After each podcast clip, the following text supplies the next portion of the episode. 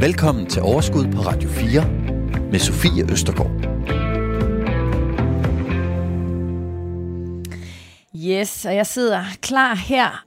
Vi skal møde en mand, som jeg tror, at de fleste af os øh, kender, og som har øh, sat sine spor, øh, og også øh, gjort det ganske øh, pænt inden for den verden, som rigtig mange jo øh, øh, gerne vil have succes inden for, og måske Øh, ja, jeg er ret temmelig sikker på, at øh, I alle sammen øh, kender øh, Lars Seier øh, Christensen, og det er dig, jeg har besøg af i dag, Lars. Ja, tak for invitationen. Jeg er glad for, at du kunne komme. Vi sidder jo her faktisk på øh, folkemødet øh, lige nu. I solen, ja. Ja, vi, vi to sidder så i skyggen. Det gør vi så lige Det gør vi, men der er øh, dejlig sol. Øhm, jeg er glad for, at du vil kigge forbi til en lille snak om dig. Ja. Fordi øh, jeg, ligesom mange andre, kender jo dig, ved hvem du er, og har jo øh, fulgt dig, og, og mange tænker jo også, at jamen, vi vil jo gerne måske opnå det, som du har øh, opnået. Men den næste times tid, der vil jeg egentlig gerne tale lidt mere om, hvem du er, hvor du kommer fra, hvor din interesse for investeringer er opstået, og ikke mindst, hvor, hvordan du har lært det, du har, eller hvor heldig du også øh, måske har været. Ja, men ja. Øh, du skyder bare løs. Det er jeg glad for. Jeg vil i hvert fald bare gerne starte med at sige øh, velkommen til.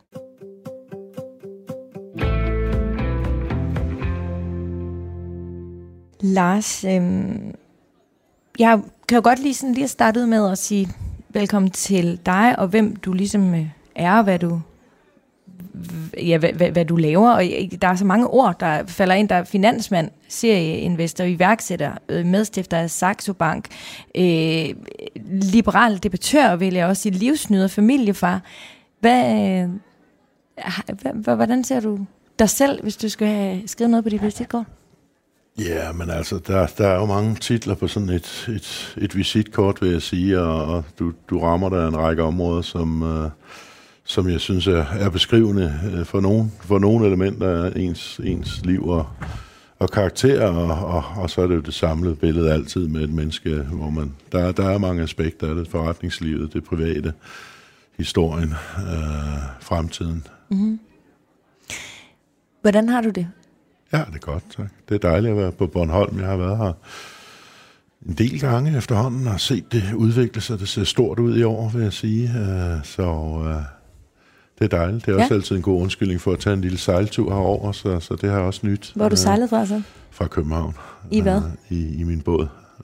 Og så sejler jeg tilbage igen i morgen, og det er altid rart at få en, en god lang sejltur. Mm. Som noget nyt har øh, jo du været med til at sætte blockchain-scenen op her på øh, Folkemødet. Det er første gang. Hvordan kan det være, du synes, det var vigtigt?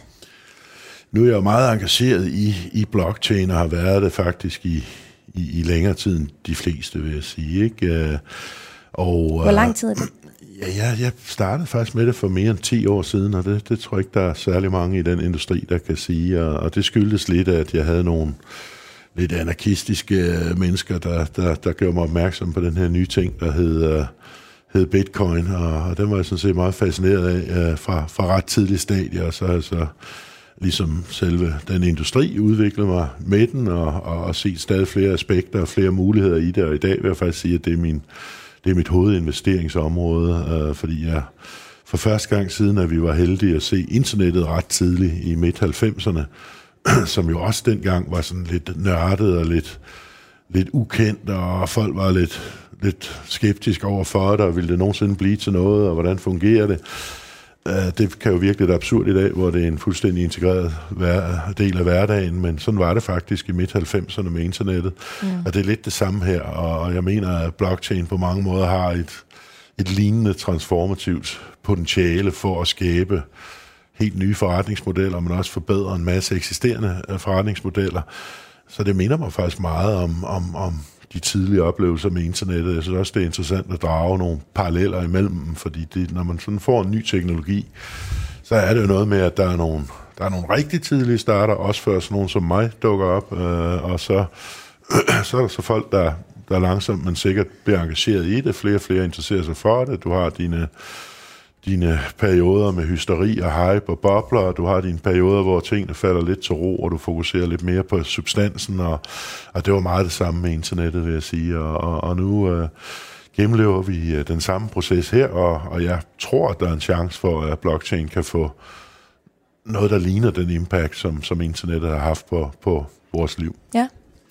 Øh, det her program det bliver sendt øh, til sommer, øh, og øh, jeg har lavet et andet program her for Folkemødet også, som handler om øh, krypto og den nye børs, øh, der kommer fra, øh, ind fra Norge, Firi. Øh, så hvis man øh, hører lidt mere om, øh, om det her, vi talte faktisk også om, om, om, øh, om vi ville få en national e-krone her i Danmark og for og imod, så vil jeg altså anbefale, at man lige hopper tilbage også og hører øh, det program. Men vi kommer tilbage til øh, dine investeringer herunder, selvfølgelig også krypto. Øh, men det her, det er jo faktisk et, øh, jeg kalder det et økonomisk portræt. Så jeg kunne godt tænke mig at spørge dig, hvordan har økonomien det?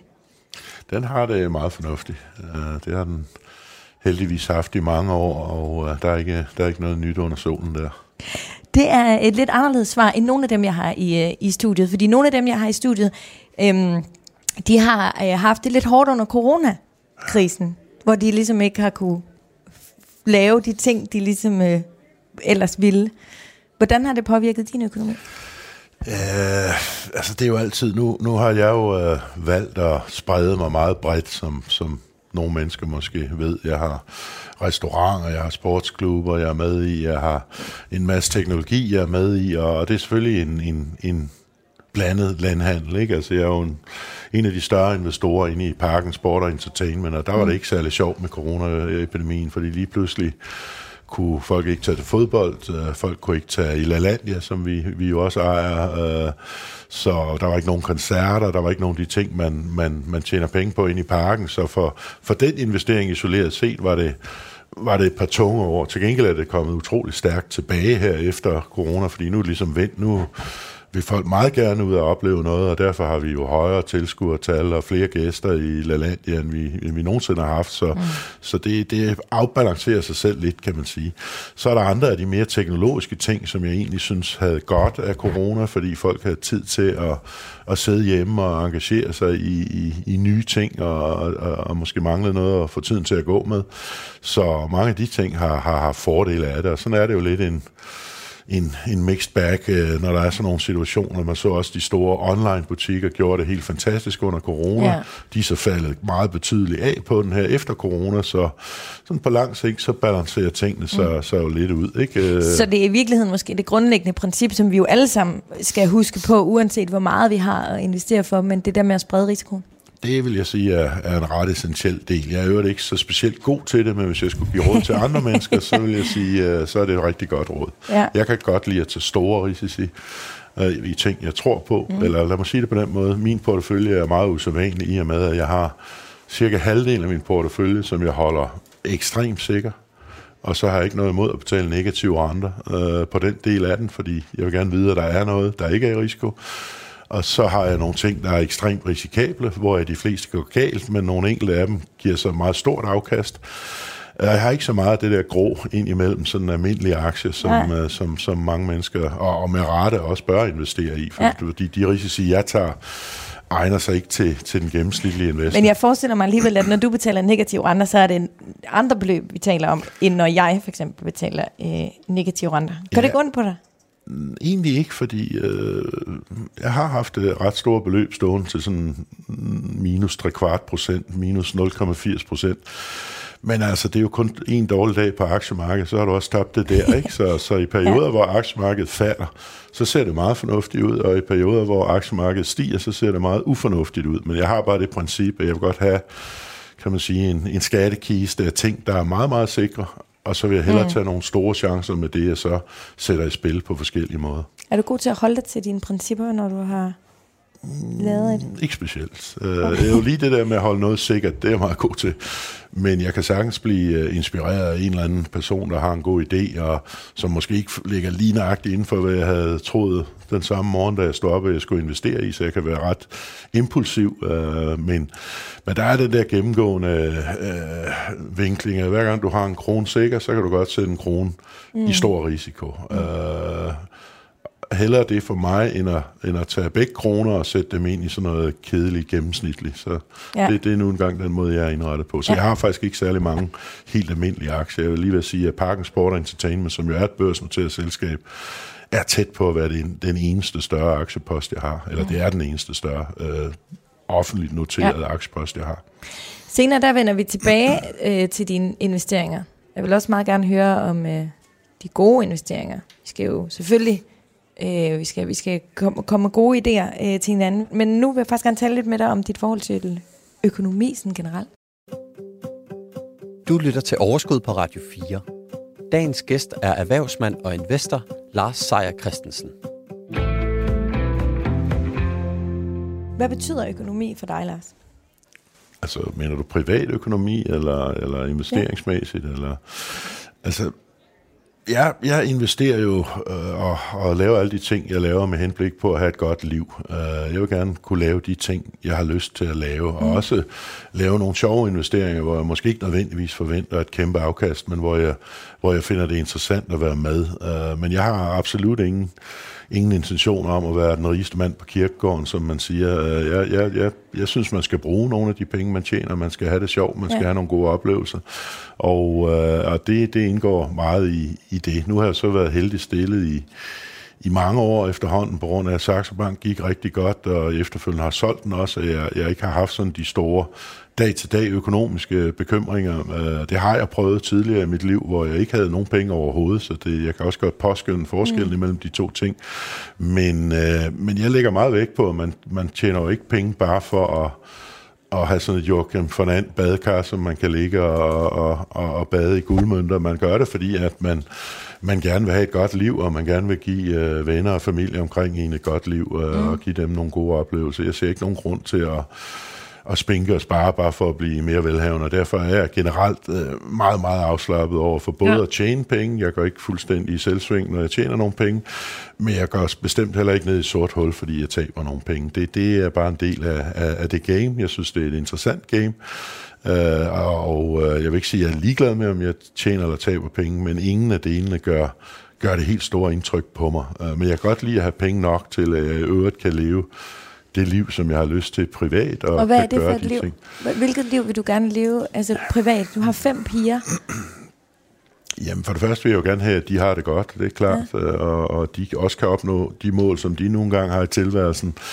Og så er det jo formentlig velkendt, at jeg godt kan lide et godt måltid mad, jeg kan godt lide sport, jeg kan godt lide en god flaske rødvin, jeg kan mm. godt lide at gå ud og hygge mig. Øh, og øh, og det, det er sådan nogle af de ting, der giver mit liv værdi. Jeg kan også godt lide kunst, så jeg har en, en del kunstsamling. Jeg kan, jeg kan godt lide øh, selv at, at, at gøre mig selv klogere, så jeg investerer tit i ting, som egentlig mere for at lære noget om ja. et givet område, end fordi at jeg tænker, at det bliver bare jordens bedste investering. Men øh, jeg tror faktisk selv, du nævnte det, da vi sad og talte lidt udenfor. Hvis man er investeret i noget, så er man ligesom pisket til at følge lidt ja. med. Så nogle ja. gange, så, så investerer jeg faktisk i sådan eksotiske ting, fordi jeg synes, det er sjovt at følge med i. Øh, og Interessen bliver lidt større lige for det område, man har sat lidt i. Ja, lige nøjagtigt. Og, du, og så er der også nogen, der holder dig orienteret, fordi typisk, når du har lavet en investering, jamen, så får du en månedsrapport eller en kvartalsrapport, som du lige skimmer igennem, i hvert fald for at se, hvordan det går, og så lærer du lidt om, om den her industri. Og jeg er meget uh, nysgerrig og vil gerne lære, hvordan ting foregår. Det er utrolig interessant, hvordan, hvor stor forskel er på det, du ser på overfladen, og så hvor kompliceret ting i virkeligheden er. Nu min kendteste investering, det er vel i FCK, og hvad der er maskinen for, at de her 11 mand, de kan løbe ind og spille en god eller en dårlig kamp. Alt det, der foregår nedenunder, ja. med alle de folk, der støtter op omkring det, det kommercielle og sponsoraterne og transferaktiviteterne. Det er jo en enorm maskine, der ligger nedenunder. Hvor meget følger du med i det så? Lige det følger jeg ret meget med i, for jeg ja. godt lide fodbold, så, øh, så det synes jeg er enormt spændende, men synes også, det er utroligt spændende pludselig at have noget indsigt i, hvad der, hvad der sker nede i maskinrummet sådan nogle steder, mm. øh, fordi det er altså meget, meget lidt af det, der, det samlede, der foregår de der halvanden time en gang om ugen nede ja. på banen. Ikke? Jo. Jeg kunne godt tænke mig at spole tiden ned tilbage, fordi du siger, det, det du har ikke altid øh, haft øh, penge. Hvordan var det, øh, da, da du var barn? Hvordan, hvordan, hvordan spillede økonomien en rolle i dit barndomshjem? Jamen, den var, den var sådan stabil, fordi øh, jeg er født i København, men øh, min far fik tilbudt da jeg var ganske ung, et job som gymnasielærer på Viborg Katedralskole. Det ville han gerne, så familien, den lille familie flyttede til Viborg, og jeg fik en lillebror derovre. og så boede vi øh, i en lille landsby uden for Viborg, øh, en by, der hedder Lykstrup, eller Løgstrup, blandt nogle af de lokale. Øh, og øh, der gik jeg faktisk hele min folkeskole opvækst i, i, i Lykstrup der, som er en lille landsby øh, mellem Viborg og Skive. Mm.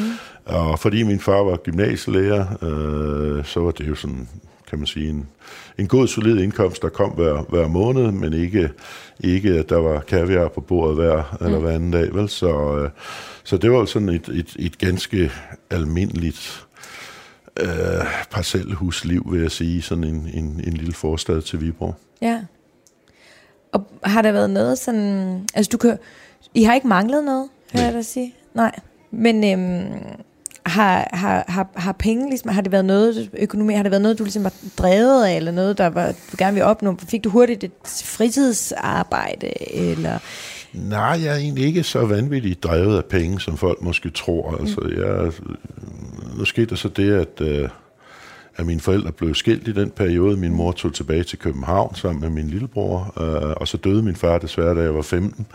Og så flyttede jeg tilbage til København, så jeg har sådan haft lidt, lidt af det jyske og lidt af det københavnske, mm. så, så har jeg lidt mere balanceret forhold til det, end så mange andre mennesker, vil jeg sige. Uh, uh, og jeg ville egentlig gerne, da jeg var barn, der ville jeg gerne være arkeolog, og det er jeg ikke bekendt med, at der er særlig mange penge i, uh, medmindre du finder en eller anden guldskast. og ikke siger det til nogen. Så, så det var ikke nogen speciel ja. drivkraft. Uh, og da jeg var gymnasieelev, og, og efterfølgende øh, havde vi jo ikke, ikke, ikke flere penge end andre gymnasieelever, og, øh, og så, så der finder du selvfølgelig ud af en gang imellem, at det er en fordel at have penge til at gå i byen mm. øh, om aftenen, ikke at have det, øh, men, øh, men det, øh, det var ikke noget, der drev mig sønderligt, og hele mit liv har egentlig været sådan lidt lidt en, en, en, en snoet vej, vil jeg sige, fordi min allerførste projekt var jo faktisk et værtshus i Spanien. Jeg tog til Spanien som 18-årig sammen med en kammerat og, og lavede et værtshus dernede, og der stod ikke skrevet noget som helst om en bankkarriere der, men så ja. begyndte jeg at interessere mig for det, og sad og læste Financial Times, og tænkte, det mm. kunne jeg egentlig være sjovt at prøve en dag, ikke? Og, ja. Og det gjorde jeg så efter, at vi var færdige med det der bare eventyr i Spanien. Men, men, men hvorfor røg du til Spanien øh, som 18-årig? Og øh, altså, hvor, hvor får du altså, hvad modet til det? Altså, er det noget, du har fået med fra dine forældre? Jeg tror egentlig ikke, at min afdøde far ville have været vildt begejstret for, at jeg tog til Spanien, i stedet for at følge en akademisk karriere, men ja. det var han jo ikke til stede til at have nogen indflydelse på. Øh. Havde det set anderledes ud, tror du, hvis han havde været der? Det kan man ikke udelukke, men, ja. men jeg har altid haft en vis frihedstrang, og den fik jeg faktisk i, i vist omfang fra min far, der også var meget sådan teoretiserende i hvert fald omkring frihed, at det er bedre at være fri end ikke at være det, og, og, og det har egentlig er vel den røde tråd i mit liv, hvis der overhovedet er noget, det er, at jeg altid ligesom har søgt friheden ja. og selvstændigheden, frem for at være alt for afhængig af, hvad andre mennesker synes, og hvad andre mennesker gerne vil have, jeg gør. Ja. Uh, og, uh, og det der tur til Spanien, det var egentlig sådan... Vi gik meget i byen, da vi, da vi gik i gymnasiet. Uh, jeg faldt i i dårligt, men så dels hyggeligt selskab, og det er stadigvæk nogle af mine bedste venner, vi ses ja. et par gange om året. Uh, og, og, og vi fandt ud af, at det der med at stå på ydersiden af barn, det, øh, det er der nogle begrænsninger på. Så vi tænkte, hvis nu vi kommer over på den anden side af barn, mm. så er det ligesom de andre, der betaler os, og så kunne vi jo fortsætte på samme måde. Ja. Det virker så ikke helt sådan i praksis, men, øh, men det var egentlig nok drivkraften, vi skulle bare finde en måde, at vi kunne blive ved med at finansiere vores store forkærlighed for at gå i, mm. på bar og i byen.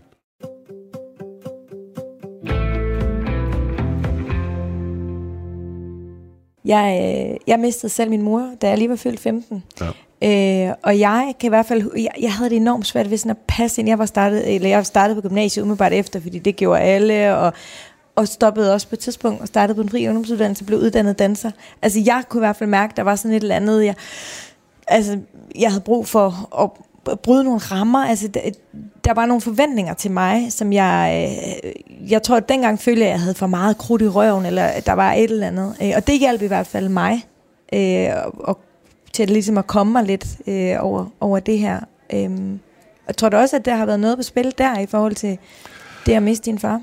Ja, altså det var jo en speciel situation, fordi jeg boede alene med ham de sidste fem ja. år, og, og, og øh, så pludselig stod jeg kan man sige, ret alene der, så tog jeg selvfølgelig over til min mor og, og så videre, men, øh, men det giver dig sådan et tidligt indtryk af, mm, okay, så kan det godt være, at det er mig, der skal passe på mig selv mm. resten af tilværelsen, ikke? og det, øh, det kan godt være, at det påvirker en, at du ikke, at du ikke har sådan en faderfigur, der fortæller dig gennem hele livet, hvad han synes, du skal gøre, og i øvrigt også passer på dig. Øh, mm. så, så pludselig står du lidt alene i den situation, og, øh, og så bliver du nødt til at tage noget ansvar. Ikke? Ja. Og det, det har givetvis spillet ind på nogle af mine livsvalg, fordi øh, jeg er ret sikker på, at min, min, min, min akademiske far ikke ville have bifaldet mit sparprojekt i Spanien.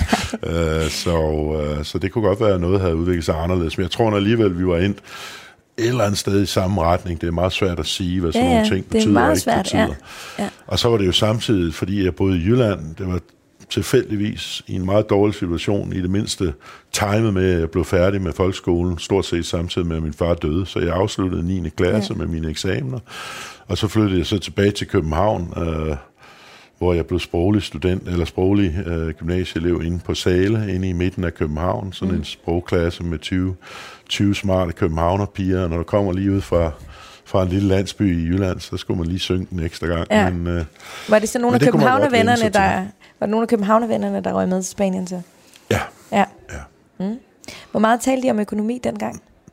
Ikke meget ud over, at vi skulle betale husleje for den der bar øh, hver måned, og vi skulle mm. kunne betale vores medarbejdere, og øh, når man er sådan et sted som Spanien, så er det lidt sådan, du har hele vinteren, der er meget, meget vanskeligt, fordi der er ikke særlig mange turister, og så har du hele sommeren, hvor turisterne vælter ind, og øh, og de første par år var vi øh, ikke helt opmærksomme på det, så brugte alle pengene om sommeren, og så havde vi nogle ret, ret triste vintre, vil jeg sige. Ikke? Men, men efterhånden fik vi da balanceret det nogenlunde. Øh, men det var bestemt ikke, øh, fordi vi væltede os i penge der, og, og jeg boede i en lille bitte studielejlighed på 20 kvadratmeter eller sådan noget ovenpå, oven på vores bar, og, og, og vi skulle egentlig bare have penge nok til, at vi kunne gå lidt i byen, efter vi selv havde lukket, og så ned på stranden og drikke et par øl om eftermiddagen, før vi åbnede igen om aftenen. Ikke? Mm. Så det var ikke nogen stor overvejelse andet, end at du lige skal have til dagen og vejen, så, så du ikke pludselig står uden noget som helst. Ikke?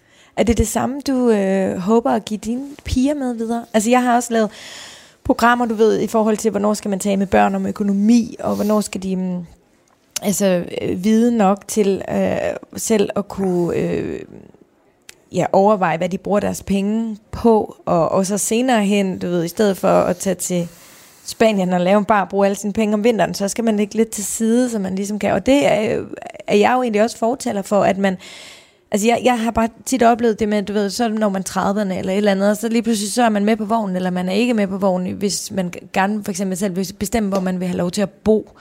Øhm, så derfor er det jo godt at komme i gang øhm, tidligt. Men hvad, hvad tænker du om, om det?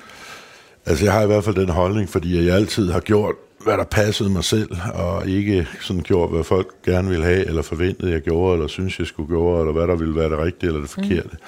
Og det har jeg prøvet at, at lade mine piger få lov til at leve på samme måde, så jeg render ikke rundt og blander mig i, om de skal være det ene eller det andet, eller det, jeg synes, de skal have frihed til at indrette deres eget liv, og, og min erfaring er, hvis du i øvrigt er, er nogenlunde fornuftig og, og, og, og opfører dig nogenlunde fornuftig, så ender det sgu nok okay på en eller anden måde alligevel. Så, så jeg kommer ikke til at sidde og sige, nu skal I tage den uddannelse, eller nu skal I gøre det eller det, og det, det, det er sådan et ret klart princip for mig, at de må meget gerne komme og spørge, hvis de har et eller andet, de gerne vil spørge mm. om, men det bliver ikke, det bliver ikke mig, der sidder og dikterer, ja. hvordan deres liv skal være, fordi mm. et liv er en meget, en meget personlig ting, og du skal have lov til at indrette dig sådan, som du, du selv synes, at du synes, det er sjovest. Ikke? Ja. Det er ikke nødvendigvis det, du tjener flest penge på, eller, eller får størst øh, prestige ud af. Mm. Der kan være mange ting, som er, er vigtigere i et liv end det. Men øhm, det er jo tydeligt at høre, at du, du ikke har, har haft, altså du er ikke vokset op med, at en god økonomi er en værdi i sig selv, eller at jo flere penge, jo bedre.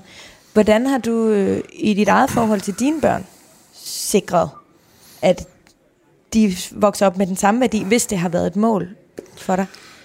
Altså, jeg, jeg, jeg prøver egentlig ikke at installere så meget øh, af, at værdisætte i folk andet end øh, du skal tænke på, at det er dit liv, du skal prøve at gøre det, som du har lyst til. Du skal opføre dig ordentligt over for andre mennesker, øh, og, og, og så skal du ellers øh, prøve at forsøge at forfølge dine drømme i det omfang, det nu er.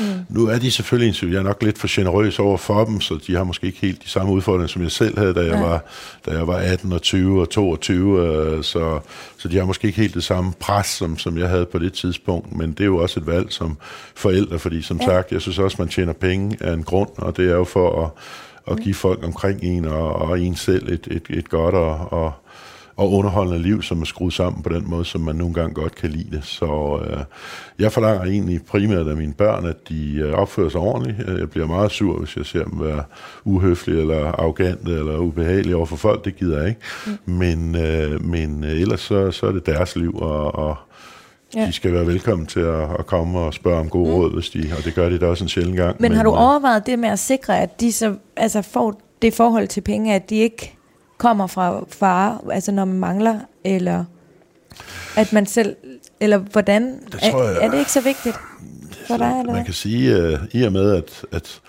jeg synes, det er et objektiv at bruge nogle af dine penge på dine børn. Altså det, det mener jeg vidderligt. Så, mm. så hvorfor? Så jeg vil helst heller ikke sætte dem i en urimelig presset situation. Jeg ved godt, der er nogle velhavende mennesker, der siger, uha, hvis du ikke hvis du ikke selv tjener pengene ved at gå med aviser eller sådan noget, så kan du ikke få lov til at få den ting, du nu gerne vil have. Sådan har jeg det ikke, og det kan være måske, øh, at, at at ja, de, de, de også er gode til at, at, at, at, at dreje mig rundt om deres lillefinger, fordi det er døtre, og mange gange er ret skrab til med deres fædre. Ikke? Men, øh, men jeg synes omvendt også, det vil være mærkeligt at udsætte dem for sådan en falsk, øh, en falsk mangelsfornemmelse, når, når, når vi har penge i, i familien. Det, det vil jeg være ked af. Ikke? Så det er jo sådan en balance. Jeg kan godt se, at der ligger nogle risici i det, ja. fordi der er også noget, noget sundt i at kæmpe hårdt for et eller andet. Og, mm. øh, men, men jeg synes, afvejningen er trods alt, at når vi nu har de muligheder, vi har, så synes jeg ikke, at de skal gå for lud og koldt vand, øh, og de må hellere bruge det ekstra år på at fjolle lidt rundt og finde ud af, hvad de rigtig gerne vil, end, end at de skal være pisket til at tage en uddannelse som jurist, fordi at deres far ikke gider hjælpe dem med noget som helst. Ikke? Ja. Du lytter til Radio 4. Inden længe, så vil jeg gerne dykke lidt mere ned i dine investeringer, og jeg vil også rigtig gerne have, at du kommer med lidt gode råd til dem, øh, som måske for nyligt øh, er kommet øh, i gang. Men jeg vil også godt lige tale med dig lidt øh, om øh, salget af Saxo Bank. Altså at starte det ja, 20 år øh, tidligere, at drive det i 20 år, og så stå den dag altså, og sælge det videre, træde ud af det. Hvordan er det? Det, altså, det er jo noget, de færreste kommer til at opleve? Det er selvfølgelig lidt melankolsk, fordi der er jo nogle aspekter, men det havde jeg jo så, kan man sige, opgivet nogle år før, det her med at komme ind på kontoret hver dag ja. og arbejde med mine kollegaer og sådan noget. En langsom nedtrapning Ja, det kan man sige. Måde, ikke? Og det kan du selvfølgelig godt savne en gang, men, en gang imellem, men det er nok sådan lidt romantik, ikke? fordi det er altså også dejligt ikke at skulle gå ind på et kontor hver eneste dag og, og bruge hele sit voksne liv på det. ikke.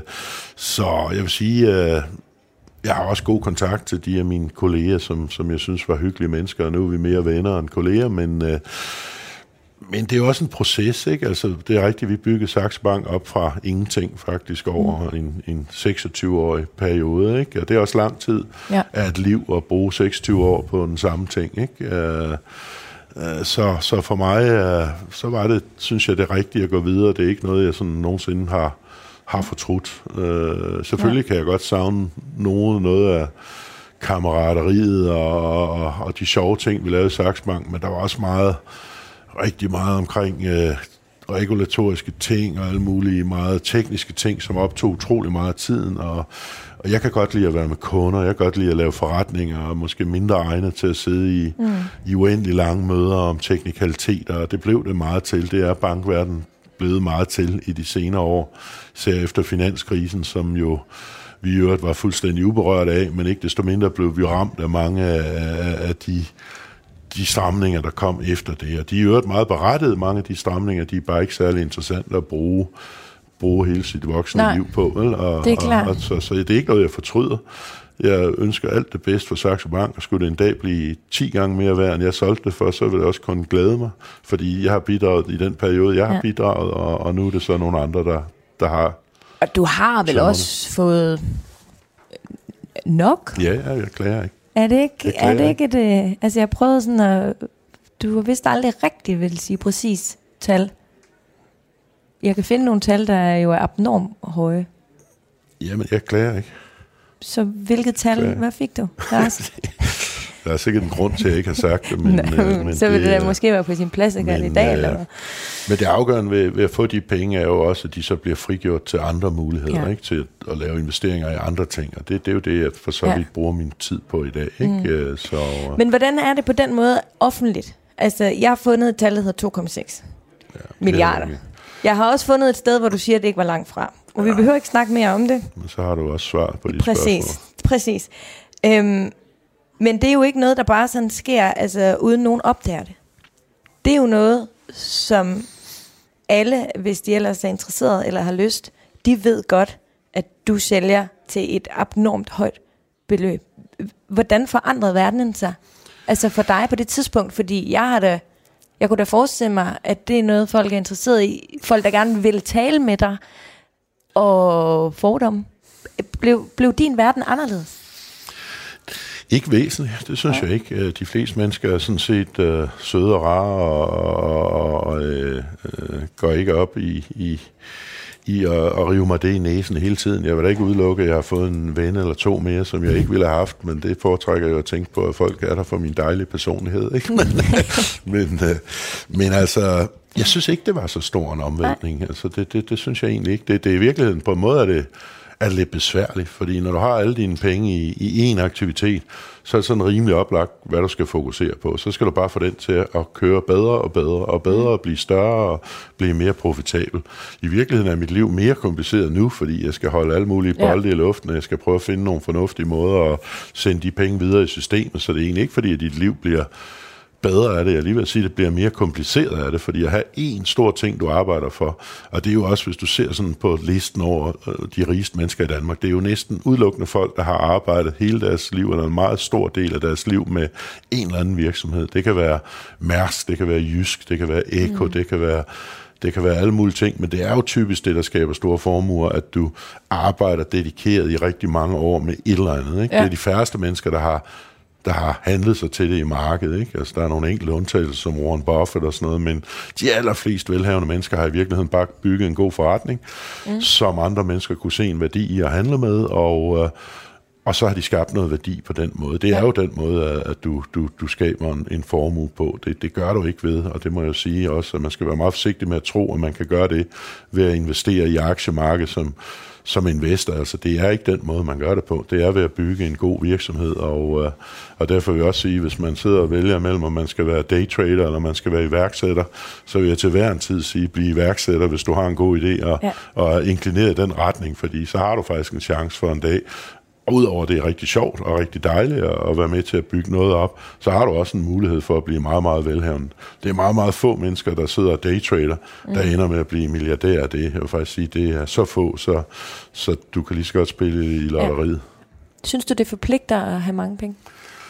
Øh, egentlig ikke, altså, men, men jeg tror ikke, du får mange penge, hvis ikke du et eller andet sted også skaber noget for nogle andre. Altså i Saxbank flere tusind arbejdspladser, øh, en masse kunder, der, der får det, de gerne vil have. Øh, mm.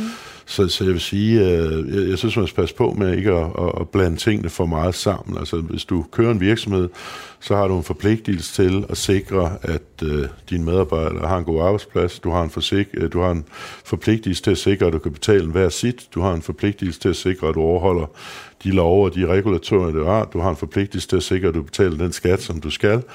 Øh, og det er sådan set det. Hvis du også gerne vil give ting til velgørenhed, eller du gerne vil understøtte alle mulige ting, så, så synes jeg egentlig, at du skal prøve at holde de ting adskilt. Fordi du kan ikke forvente i en stor virksomhed, at alle aktionærer nødvendigvis har de samme ting, der interesserer dem, eller de samme velgørenheder, som interesserer dem. Eller, så, så jeg synes egentlig, at ens primære forpligtelse, når man kører en virksomhed, det er at drive den sund, profitabel og anstændigt i forhold til de mennesker, du interagerer med, øh, og i særdeleshed dine medarbejdere og dine partner, skal du, skal du give et godt liv, fordi de er der jo ikke for min skyld, de er der jo ikke for at, at gøre mig rig, de er der, fordi de selv har nogle drømme om et eller andet i deres tilværelse, som de i en kortere eller længere periode tænker, det passer meget godt ved, at man vil være ansat i Saxo Bank. Det kan være, at de drømmer om at gå videre til en stor udenlandsbank.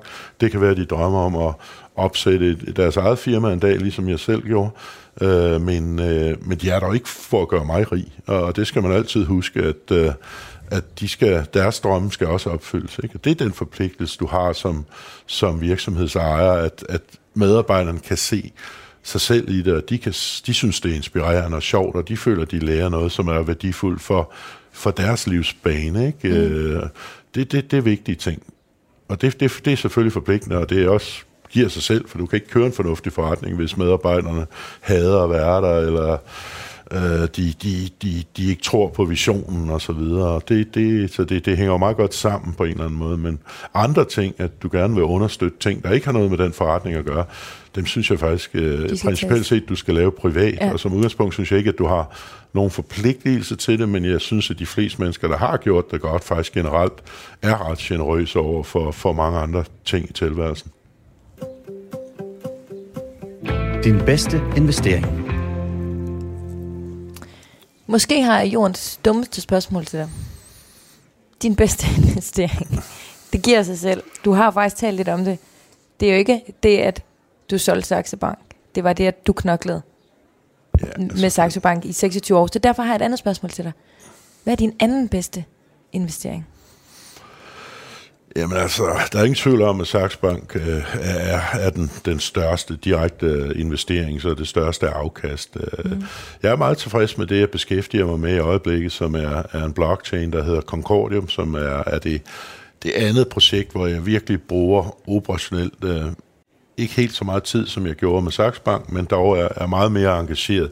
De fleste af de ting, jeg er med i, øh, restauranterne, der er det jo altså kokkene, der laver maden, og jeg mm. kan heller ikke på trods af, at jeg rigtig gerne vil, så kan jeg ikke få en plads på FCK's første hold, vel? Så, så, øh, så det, der er det jo andre mennesker, der udfører arbejdet. Det, der er min del af den opgave, det er at give dem kapitalen til, ja. at de kan gøre det og få bygget det rigtigt op, måske komme med lidt råd, rådgivning og sådan noget, men, men jeg kigger utrolig meget på personerne, fordi det, det er jo i virkeligheden det, der er, er vigtigst. Øh. Hvilke råd kan du give ind ved FCK? Er det sådan... I FCK? Ja, er det... Øh, det, det, handler det, om... det tør jeg slet ikke komme ind på, fordi så har jeg ekstra blad på nakken med det samme. Men, men altså, fodbold er jo ikke anderledes end, uh, end hver anden forretning, for at være helt ærlig. Vi har et produkt, som mange mennesker bliver inspireret af og synes er sjovt, men men der skal også betales husleje i parken. Ja. De der spillere skal betales lønninger hver måned. Ikke? Det vil sige, at du skal, du skal have en lang række aktiviteter rundt omkring, som gør, at du igen der kan svare en hver sit, og, og du i øvrigt overholder de regler, og, og selvom vi engang man har en offside-kendelse eller sådan noget, så, så overholder vi de regler, der er associeret med at ja. køre sådan nogle ting. Ikke? Og det, øh, det, det, det er altså, folk siger altså, at det er helt anderledes at, at, at sport, og du forstår ikke ja. noget som helst om fodbold. Nu har jeg været fodboldfan, siden jeg var, siden jeg var fem år gammel, og, og jeg har investeret i mange andre sportsgrene. Så jeg føler egentlig, at jeg forstår lidt om, omkring, hvordan man investerer mm. i sport, men, øh, men, øh, men det er, jo ikke, det er jo ikke min opgave. Det, det er jo det, vi har Jes Torup til. Det er det, ja. vi har PC til. Han bestemmer, hvilke spillere Jes Torup bestemmer, hvordan de skal spille. Spillerne afgør selv, om de har en god dag eller en dårlig dag. Så der undlader du at komme med, øh, med gode råd. Jeg kommer ikke til at gøre det ofte. Måske altså. råd. Nå, men øhm, det er imponerende, at du øh, taler, eller det er det ikke, men du taler om Concordium, som jo faktisk har faldet 80 procent. Ja, det er øh, alt i, i kryptospacet, jo, så det er der ikke noget Men unikt. det tager du bare super afslaget. det er jo også noget, vi andre kan lære noget af, tænker jeg. Ja. Fordi uh, kryptospacet er jo, og det vil jeg sige til de allerfleste af lytterne, så skal de være rigtig forsigtige med at råde sig ind i det, ikke? fordi ja. det er et meget uigennemskueligt marked, det er et meget, meget risikabelt marked. I modsætning til mange andre markeder, så kan et projekt forsvinder overnight. Altså man kan sige, hvis du investerer i Mærsk eller Novo, så kan det godt være, at de ikke altid stiger, men de er ikke væk på 24 timer, tror jeg ikke i hvert fald.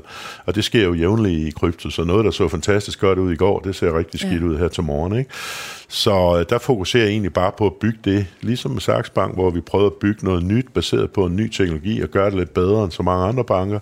Jamen, så prøver jeg i det her space at bygge noget, som jeg tror, at den her industri har brug for, og hvordan folk på den korte bane valuere det, eller det, det, det, det, øh, det interesserer mig faktisk ikke så meget. Selvfølgelig vil jeg hellere have, at det går godt, og ting, mm. ting stiger i værdi, men, men det, det er markedet, der afgør det. Og, øh, og især i kryptomarkedet det er jo sådan meget, det er meget dramatisk. Så er der store, store salg, og så er der store stigninger, ja. og det hele kører op og ned stort set med hinanden, ikke? så folk skældner meget lidt mellem skidt og kanel i mm. det marked. Ikke? Så, så Vil det er egentlig kort, ret kort sætte et par ord på, hvad Concordium går ud på? Concordium er, er en blockchain, mm. men blockchain er jo et ord, der efterhånden øh, forvirrer folk meget, og, øh, og, øh, og dækker rigtig mange forskellige ting. Øh, Concordium er, hvad kan man sige, det vi kalder en layer 1 blockchain, altså en fundamental blockchain, der ligesom kan bruges af andre virksomheder, der har brug for en blockchain, så kan de bygge et eller andet forretningsmodel, men de vil gerne bruge en velfungerende, stabil blockchain. Det er det, vi prøver at levere. Hvis man skulle lave en lidt vidt løftig parallel, så kan man sige, vi bygger internettet, altså et stykke central infrastruktur. Det er de andre, der bygger Amazon, eller Google, eller Saxo Bank, eller whatever. Ikke? Så vi prøver at bygge et stykke centralt, velfungerende infrastruktur, øh, som andre folk, der ønsker at lave noget med blockchain, kan vælge at bruge, hvis de ikke selv har lyst til at bygge deres egen blockchain. Og det vil jeg ikke anbefale, fordi det er meget tungt og meget kompliceret. Og, og der er efter min mening mange af de blockchains, der prøver at indtage en lignende rolle derude, er ikke specielt godt bygget, de er ikke specielt viden omkring kryptografi, som jo er grunden til, at det hele hedder krypto, altså tung videnskabelig øh, research, hvor vi jo er er, er, er øh, begavet med nogle meget, meget dygtige mennesker i Danmark, lige netop inden for kryptografi, øh, på, især på Aarhus Universitet, men også i København. Uh, og der har vi en, en ressource af, af, af international verdensklasse der.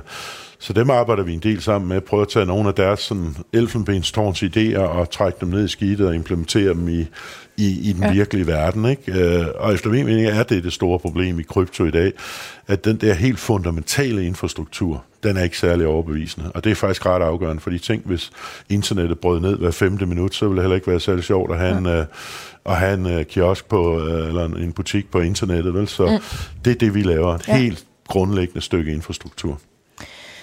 Udover barn, ja. tilbage for nogle år siden, hvad er det første, du så investerede i? Kan det tror jeg faktisk er barn. Ja. For jeg investerer ikke i aktier og sådan nogle ting. Hvornår startede du på det? Jamen, som jeg lige fortalte dig, så er det faktisk stadigvæk... Jeg, jeg bryder mig ikke om at investere i almindelige aktier. Det, har du aldrig gjort det? Ikke rigtigt, nej. Kun en sjældent gang. Altså, så har jeg nogle selskaber investeret i, der så ender med at blive børsnoteret en gang imellem, og så er du ja. på børsen, men det... Jeg, jeg, jeg tror, for, jeg ejer faktisk ikke andre børsnoterede aktier end Parken, Sport og Entertainment, og så de selskaber, der er havnet på børsen undervejs i, i processen af en eller anden mm. grund. Jeg har ikke en portefølje, der består af Mærsk og Novo og Danske Bank og sådan noget. Det, det interesserer mig ikke. Og det interesserer mig ikke af den simple grund, at jeg er ret overbevist om, at markedet, som man siger med et fint ord, markedet diskonterer alt. Det vil sige, der er tusinder af mennesker, der sidder og analyserer Mærsk, og private investorer, analytikere, øh, store pensionsfonde, og de så blevet enige om, at Mærsk skal ligge på en eller anden pris. Sandsynligheden for, at den pris er, er helt skæv. Ja, altså, at Mærsk er meget, meget, meget mere værd, end alle de her tusinder af mennesker i fællesskab er nået frem til, fordi det der, den ligger på børsen, den er ret lav. Mm. Det er heller ikke særlig sandsynligt, at den kun er det halve værd.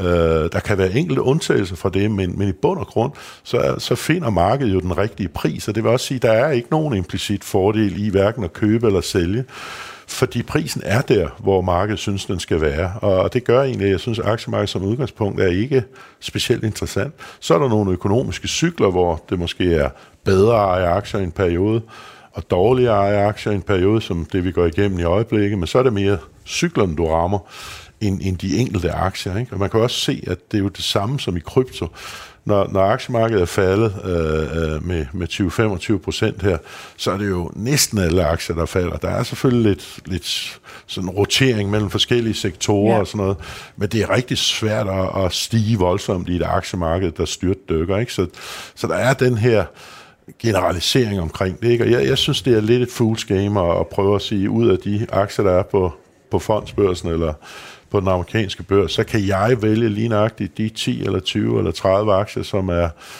er forkert vurderet af tusinder af mennesker, og så sidder jeg hjemme og kigger på en chart fem minutter, og jeg ved bedre.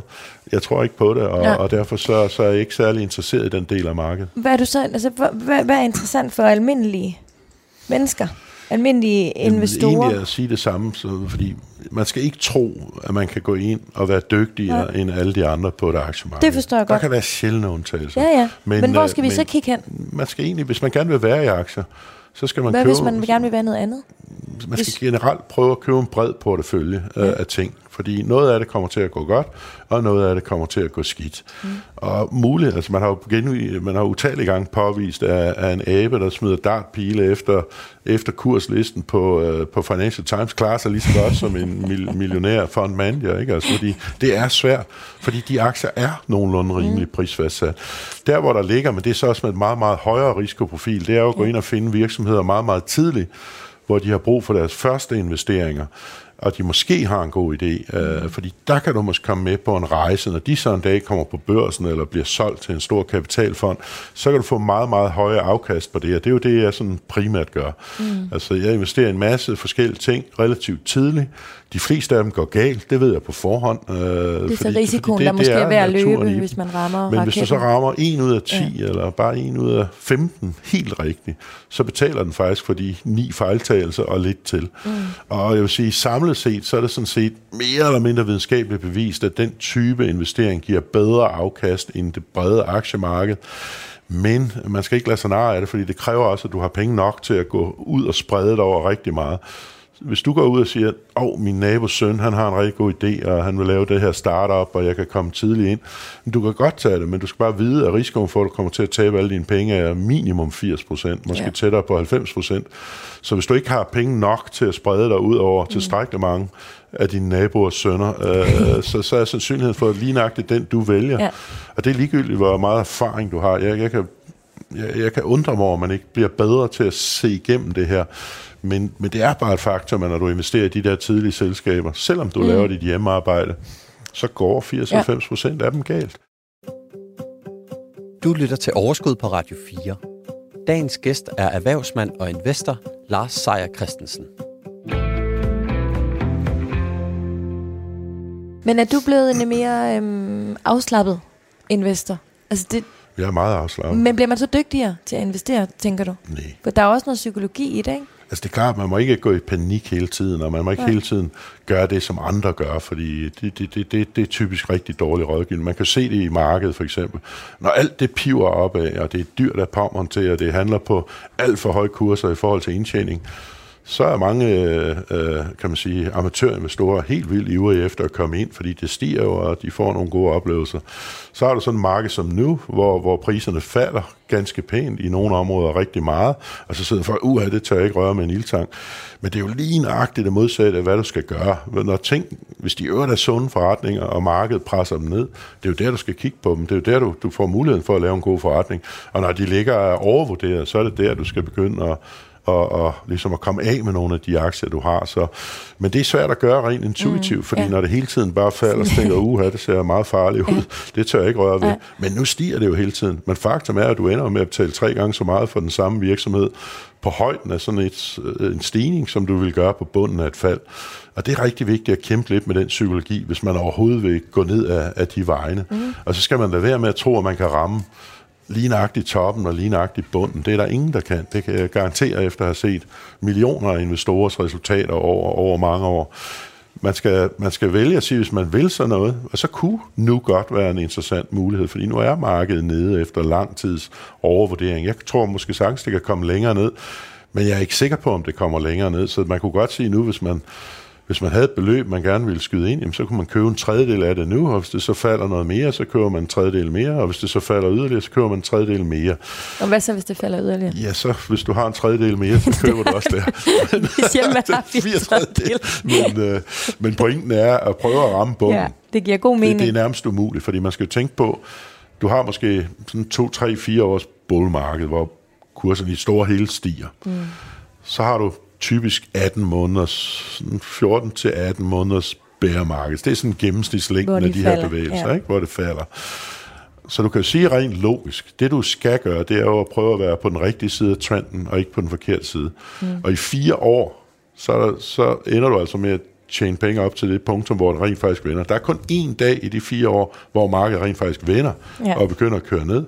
Så din sandsynlighed for at ramme den ene dag ud af fire år, er meget, meget, meget, meget lav statistisk, ja. og chancen for at gøre det to eller ti gange, den er ikke eksisterende. Så man skal prøve at, få lidt mere afslappet forhold til det. Ikke prøve at hoppe ind og ud hele tiden. Det er også enormt dræbende, fordi hver gang du går ind og ud og ind og ud, så er der nogle omkostninger. Og de omkostninger, de, de, de, de samler håber sig bare op, og så er det næsten ligegyldigt, om du er en god investor, fordi hvis der mm. også er store omkostninger, at det hele går op i hat og briller af den grund, så giver det heller ikke meget mening. Ja. Så det er formentlig over lange perioder god rådgivning at stikke lidt penge ind i aktier, måske hellere med et jævnligt interval, måske en gang om måneden.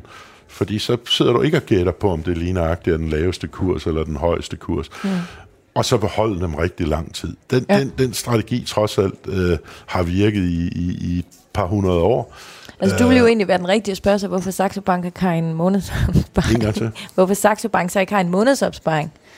Det skal jeg ikke kunne sige, men det er ikke så meget det, er ikke så meget det vi, vi gør i, vil jeg sige. Men det, det, det må jeg spørge den nuværende ledelse om. ja, men det vil jeg gøre. Det har vi faktisk talt en del om her i programmet, øh, at det, øhm, det, der er det jo Nordnet, man skal til. Øhm, Lars, hvor, hvor, øhm, hvor bevidst er du om, at du nu har en position, hvor der er rigtig mange, der lytter til dig, særligt øh, når det kommer til investeringer, fordi det er jo vigtigt, det taler vi også altid om i programmet, at der er mange gode råd at hente, og der er mange, der er eksperter, der er mange, der mener, de er eksperter, der er mange, der gerne vil have, der er mange, der råber højt, og det er ikke altid, altså du ved, man skal virkelig tænke over, hvem, hvem det er, man lytter til, og der tænker jeg bare som en mand som dig, øh, med din historik, og der hvor du er nu, øh, der er mange, der lytter. Jamen, jeg undgår og, også helst at give råd om ja. det, fordi der er ingen, der er eksperter i det her. Ja. Der er et meget stort element af tilfældighed, fordi der er ting, der kan ændre sig i et eller andet omkring en aktie, som egentlig ikke har noget som helst at gøre med dygtigheden af det management team eller deres produkter. Så i den forstand, så skal man aldrig lytte blindt til en ekspert, for der er ingen eksperter, trust me. Jeg har set meget dyre analytikere hos Goldman, mene, nøjagtigt det modsatte af meget dyre analytikere hos Citibank, og de kan ikke have ret begge to, men de bliver begge to betalt millioner for at fortælle os deres gode råd. Uh, og der er ingen eksperter derude. Det er der vidderligt ikke. Øh, det, det, jeg er i hvert fald ikke en af dem, så man skal ikke lytte til mig. Øh, og jeg gør heller ikke selv det, som jeg beskriver. Jeg siger bare, hvis man endelig skal ind i, i aktiemarkedet, så er det bedre at købe, når aktier er billigere, end når de er meget, meget dyre.